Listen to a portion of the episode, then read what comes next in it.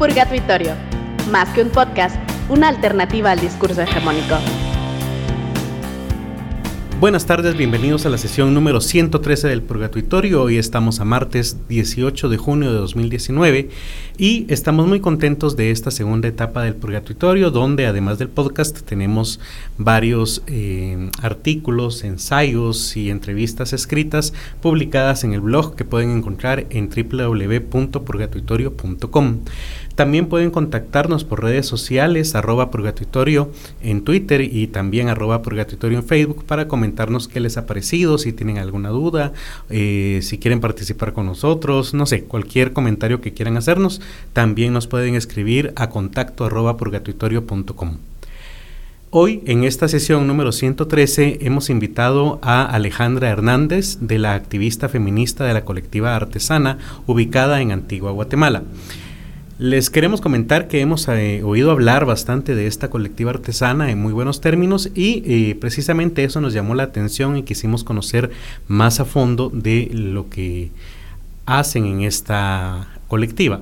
Por eso contactamos a Alejandra y le enviamos varias preguntas por WhatsApp que ella amablemente nos envió. Así que la mecánica en esta ocasión funcionará así. Yo voy a leer las preguntas que le mandamos a ella y luego reproduciremos los audios que ella amablemente nos devolvió.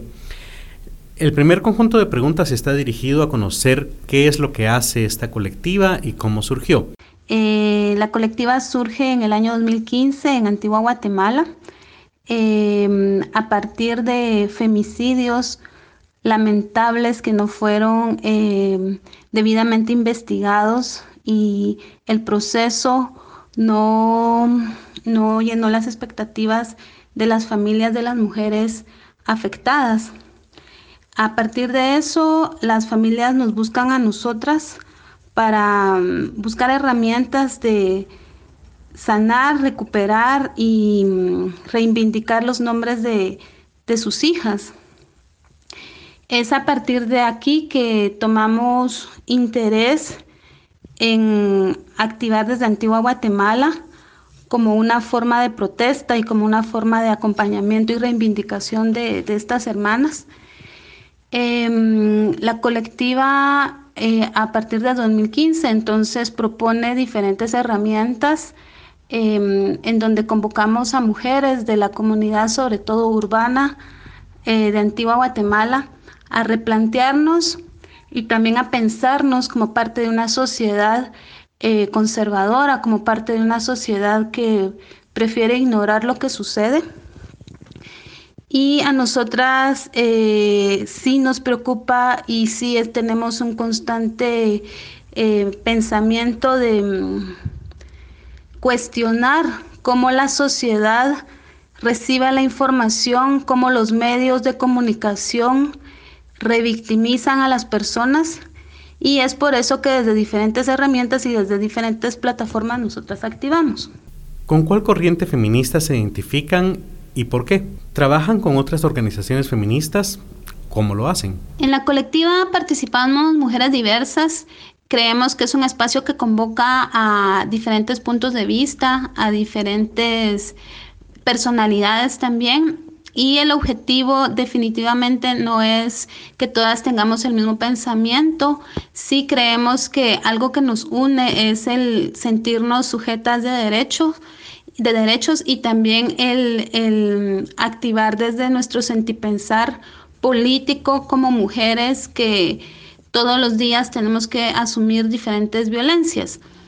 Eh, en la colectiva han participado muchas mujeres y em, uno de los objetivos es precisamente que todas podamos aportar y que también podamos seguir activando desde otros espacios. Em, las mujeres que han participado siempre se han identificado con diferentes corrientes del feminismo. Em, muchos nos identificamos con el feminismo autónomo, Creemos que no tenemos que seguir pactando también con ONGs que quieren imponernos pensamientos y líneas para ejecutar proyectos, porque nosotras sí investigamos el contexto de las comunidades en las que trabajamos, sí creemos que las personas de las comunidades merecen todo el respeto y también toda la atención y también toda la sistematización de los proyectos. Y consideramos que es a través del feminismo autónomo que logramos pues em, tener procesos más coherentes, más respetuosos y más diversos. Definitivamente dentro de las mujeres que activamos hay muchas mujeres que, que se identifican anarcofeministas, ecofeministas y creo que, que antiespecistas y creo que esto es perfecto porque el objetivo de, de la colectiva pues es que diferentes puntos de vista pues podamos converger sobre todo para para seguir transformando y seguir haciendo frente pues a toda la violencia que nos atraviesa diariamente.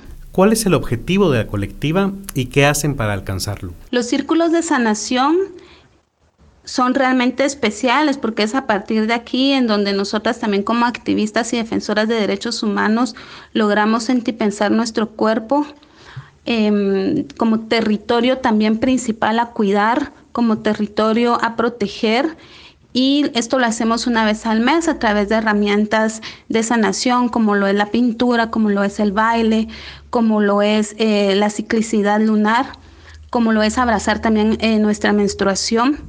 En esta actividad se invita también a defensoras, también a mujeres eh, que necesitan y quieren reivindicar su cuerpo, su energía porque creemos que las mujeres no podemos seguirnos desgastando y que para poder seguir trabajando y tener un efecto, pues necesitamos protegernos y, cuidarnos.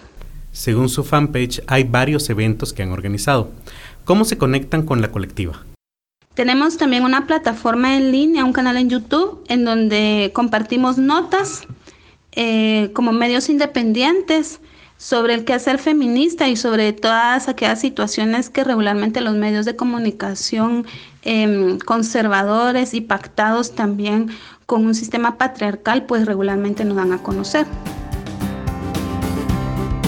Escríbenos a contacto arroba purgatorio.com o al WhatsApp 4409-2290.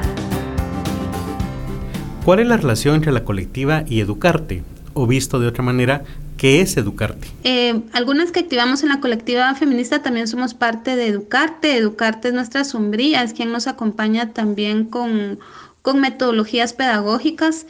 Y eh, Educarte es un centro comunitario que acompaña a madres, a padres y a niñez en la comunidad de Ciudad Vieja. Educarte ya tiene 19 años y em, es a través de Educarte también en donde hemos logrado convocar a mujeres para participar en las acciones de la colectiva feminista artesanas. Em, definitivamente el objetivo siempre es por una pedagogía que nos lleve hacia el camino de la paz, que nos permita tejer paz y que nos permita también em, que la niñez sea parte de espacios dignos, de espacios libres de violencia, en donde tengan el derecho a soñar y en donde puedan soñar. Y la colectiva y Educarte pues trabajan en conjunto constantemente para ofrecer a la sociedad nuevas formas de convivencia. ¿Qué es el proyecto Niñas Superpoderosas? Tenemos una escuelita feminista en donde desarrollamos un proyecto hermoso para dirigido a niñas, a niñas en las edades de 9 a, 13 años, en que se llama Niñas Superpoderosas. Y este proyecto busca empoderar a, las niñas de sus derechos, también hablar sobre el autocuidado, sobre la, sobre la menstruación y sobre todo amarse y respetarse como, como niñas, que desde pequeñas conozcan los derechos y que desde pequeñas sepan que habitar un cuerpo femenino em, nos da poder. Eh, esta actividad la desarrollamos con contrapartes, con escuelas de la comunidad de Ciudad Vieja nosotras somos parte de la red de protección de la niñez y adolescencia y es a través de, la red en donde también convocamos a, a las escuelas a participar. ¿Cuál ha sido el mayor éxito de la colectiva hasta el momento y por qué?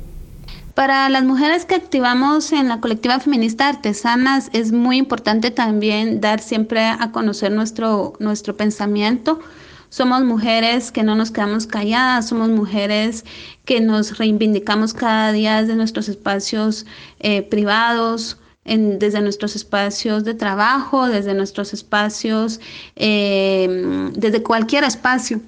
Y em, no solamente somos un discurso, también somos acciones. Intentamos ser siempre coherentes con, con nuestras palabras y amamos nuestra feminidad, amamos nuestro cuerpo y cuidamos nuestro cuerpo y es por eso que siempre estamos cuestionando todo un sistema opresor, todo un sistema patriarcal. Guatemala es un país completamente peligroso para ser mujer y es a partir de esto que organizamos nuestra rabia, que organizamos nuestro trabajo y que organizamos nuestras acciones.